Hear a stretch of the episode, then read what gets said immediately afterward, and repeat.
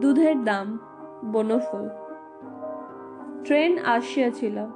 কয়েকটি সুবেশা, সুতন্নি, সুরূপা যুবতী স্টেশনে আসিয়াছিলেন। তাহাদেরই আশেপাশে জন কয়েক বাঙালি ছোকরাও কেহ অন্যমনস্কভাবে, কেহ বা জ্ঞাত সারে ঘোরাফেরা করিতেছিল।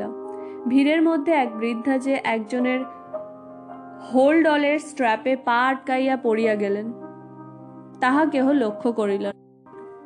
করিবার কথাও নয়। বিদেশাগত সিভালরি জিনিসটা যুবতীদের কেন্দ্র করিয়াই বিকশিত হয়। সকলে অবশ্য যুবতীদিগকে লইয়া প্রকাশ্যে বা অপ্রকাশ্যে ব্যস্ত হইয়া ছিল না।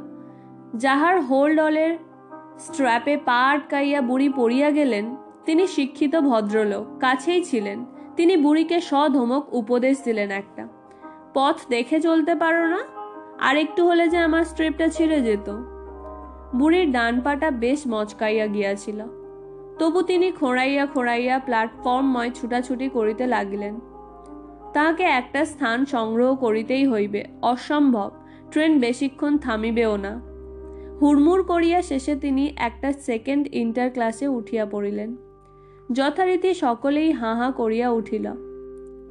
বর্তমানে অবশ্য ইন্টার ক্লাসের নাম বদলাইয়া সেকেন্ড ক্লাস হইয়াছে।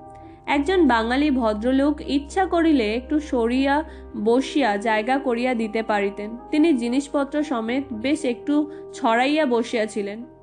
কিন্তু তিনি সরিয়া বসিলেন না, উপদেশ দিলেন। উঠলে তো? এখন বসবে কোথায় বাছা?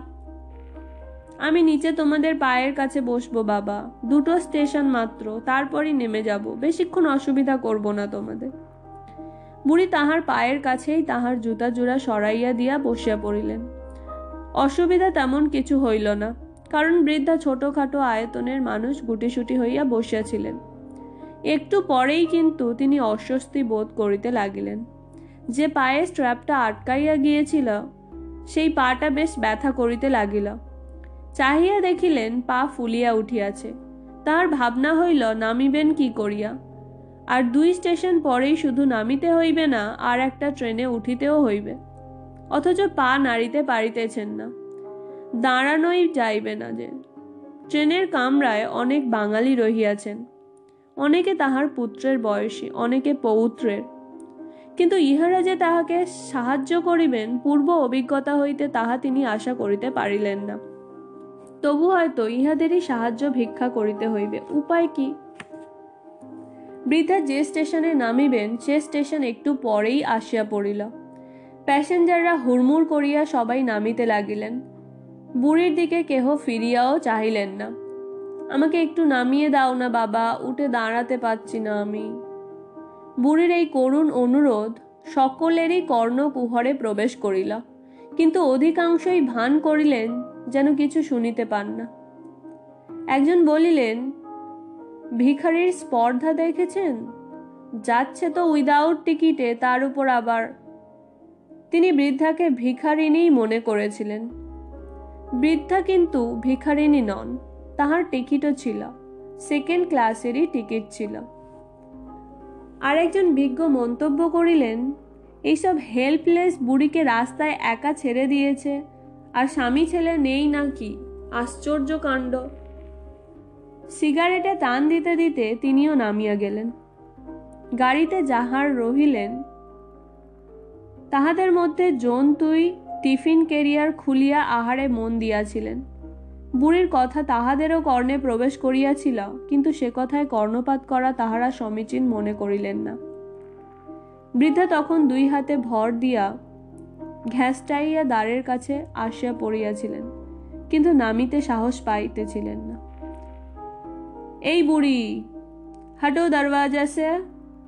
এক মারোয়ারি যাত্রী বৃদ্ধার গায়ে প্রায় পদাঘাত করিয়াই ভিতরে প্রবেশ করিয়াছিল তাহার পিছনে এক বলিষ্ঠকায় কুলি। তাহার মাথায় সুটকেস হোল্ড অল কুলির পিছনে চপ্পল পায়ে নীল চশমা পরা লক্কা গোছের এক ছোকরা। সে ভঙ্গি ভরে বলিল, দয়াময়ী, পথ ছাড়ুন। দরজার ঝাড়ে কেন বসে আছেন? পায়ে লেগেছে বড্ড বাবা, নামতে পাচ্ছি না। ও দেখি যদি একটা স্ট্রেচার আনতে পারি। ছোকরা ভিড়ে অন্তর্ধান করিল আর ফিরিল না। যে বলিষ্ঠ কুলিটা মাল মাথায় করিয়া ভিতরে ঢুকিয়াছিল, সে বাহিরে যাইবার জন্য দ্বারের কাছে আসিয়া দাঁড়াইল। মাইজি! कृपा करके थोड़ा हट के बैठिए आने जाने का रास्ता पर काहे बैठ गए বৃদ্ধা হঠাৎ ফোপাইয়া কাঁদিতে উঠিলেন আমি নামতে পাচ্ছি না বাবা পায়ে চোট লেগেছে আপ কাহা জায়গা চলিয়ে হাম আপকো লে যাতে হ্যাঁ বলিষ্ঠ বয়স্ক ব্যক্তি যেমন করিয়া ছোট শিশুকে দুই হাতে করিয়া বুকের উপর তুলিয়া লয় কুলিটি সেইভাবে বৃদ্ধাকে বুকে তুলিয়া লইল সোজা লইয়া গেল ফার্স্ট क्लास वेटिंग रूम में आप यहाँ पर बैठिए माई जी गया पैसेंजर का थोड़ा देरी है हम ठीक टाइम पर आके आपको ट्रेन में चढ़ा देंगे বৃদ্ধা ওয়েটিং রুমের মেঝেতেই উপবেশন করিলেন। যে দুটি ইজি চেয়ার ছিল, সেই দুটিতেই সাহেবী পোশাক পরা দুইজন বঙ্গ সন্তান হাতলের উপর পা তুলিয়া দিয়া লম্বা হইয়া শুইয়াছিলেন। একজন পড়িতেছিলেন খবরের কাগজ, আর একজন একখানি ইংরেজি বই। বইটির মলাটের উপর অর্ধ নগ্না হাস্যমুখী যে নারী মূর্তিটি ছিল, বৃদ্ধার মনে হইল সেটি যেন তাহার দিকে চাহিয়া ব্যঙ্গের হাসি হাসিতেছে। সম্ভবত আলোচনাটা পূর্বেই হইতেছিল, পুনরায় আরম্ভ হইল। সিভালরি আমাদের দেশেরও ছিল। নার্যস্তু যত্র পূজ্যন্তে রমন্তে তত্র দেবতা। একথা আমাদের মনুতেই লেখা আছে মশাই। যিনি নারী মূর্তি সংবলিত ইংরেজি মাসিক পড়িতেছিলেন, তিনি সম্ভবত এ খবর জানিতেন না। উঠিয়া বসিলেন। বলেন কি? এ কথা জানলে বেটাকে ছাড়তুম নাকি? মনুর যুগেও যে আমাদের দেশে শিবালরি ছিল আমরা যে বর্বর ছিলুম না। এ কথা ভালো করেই বুঝিয়ে দিতুম বাছাধনকে বৃদ্ধা অনুভব করিলেন, ইতিপূর্বে কোনো সাহেবের সঙ্গে বোধহয় লোকটির তর্ক হইয়াছিল। শ্বেতবর্ণ সাহেব সম্ভবত এই সাহেবী পোশাক পরা কৃষ্ণ চর্ম বঙ্গ সুন্দরকে বর্বর বলিয়া ব্যঙ্গ করিয়াছিলেন। বৃদ্ধা মনে মনে বলিলেন, তোমরা বর্বরই বাছা। তোমাদের সিভালরি অবশ্য আছে, কিন্তু তার প্রকাশ কেবল যুবতী মেয়েদের বেলা। বৃদ্ধার বাংলা, সংস্কৃত এবং ইংরেজিতে কিঞ্চিত দখল ছিল। সেকালের বেথুন স্কুলে পড়িয়াছিলেন। হঠাৎ দ্বিতীয় ভদ্রলোকটি বৃদ্ধাকে দেখিতে পাইলেন। আরে, এ আবার থেকে জুটে, জুটল এসে এখানে? সত্যি, ভিখিরিতে ভরে গেল দেশটা।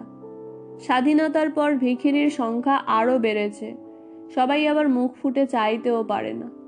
দেখা গেল, ভদ্রলোকটি একটি পয়সা বাহির করিয়া বুড়ির দিকে ছুড়িয়া দিলেন। নির্বাক হইয়া বসিয়া রহিলেন বৃদ্ধা। পয়সাটা তুলে নাও, পয়সাটা তোমাকেই দিলাম।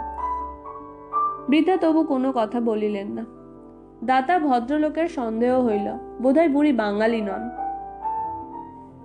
তখন রাষ্ট্রভাষা ব্যবহার করিলেন। চাকুরির অনুরোধে কিছুদিন পূর্বেই রাষ্ট্রভাষার পরীক্ষাতে পাশ করিয়াছেন। পয়সা উঠালো তুমি কো দিয়া। তখন বৃদ্ধা পরিষ্কার বাংলায় বলিলেন, আমি ভিখারি নই বাবা, আমি আপনাদের মতোই একজন প্যাসেঞ্জার এখানে কেন? এটা যে আপার ক্লাস ওয়েটিং রুম আমার সেকেন্ড ক্লাসের টিকিট আছে। পর মুহূর্তে সেই বলিষ্ঠ কুলিটি দ্বার প্রান্তে দেখা দিল চলিয়ে মাইজি, গ্যা প্যাসেঞ্জার আ গেয়া। তার বলিষ্ঠ বাহুর দ্বারা পুনরায় বৃদ্ধাকে শিশুর মতো বুকে তুলিয়া লইয়া বাহির হইয়া গেল। গয়া প্যাসেঞ্জারে একটু ভিড় ছিল, কিন্তু কুলিশটি বলিষ্ঠ, শক্তির জয় সর্বত্র। সে ধমক ধমক দিয়া বুড়িকে একটা বেঞ্চের কোণে স্থান করিয়া দিতে সমর্থ হইল। বৃদ্ধা তাহাকে দুইটি টাকা বাহির করিয়া দিলেন। এই প্রসঙ্গে কুলির সহিত হিন্দিতে যে কথাবার্তা হইল, তাহার সারমর্ম এই, আমার মজুরি আট আনা দু টাকা দিচ্ছেন কেন? তুমি আমার জন্য এত করলে বাবা, তাই বেশি দিলুম। না মাইজি, আমাকে মাপ করবেন, আমি ধর্ম বিক্রি করি না। তুমি আমার ছেলে বাবা, ছেলের কাজই করেছ, আমি তো তোমাকে দুধ খাওয়াইনি। সামান্য যা দিচ্ছি, তা দুধের দাম মনে করেই নাও বাবা।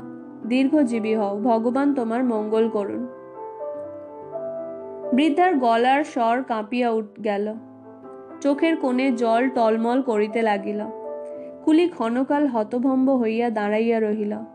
তাহার পর প্রণাম করিয়া নামিয়া গেল।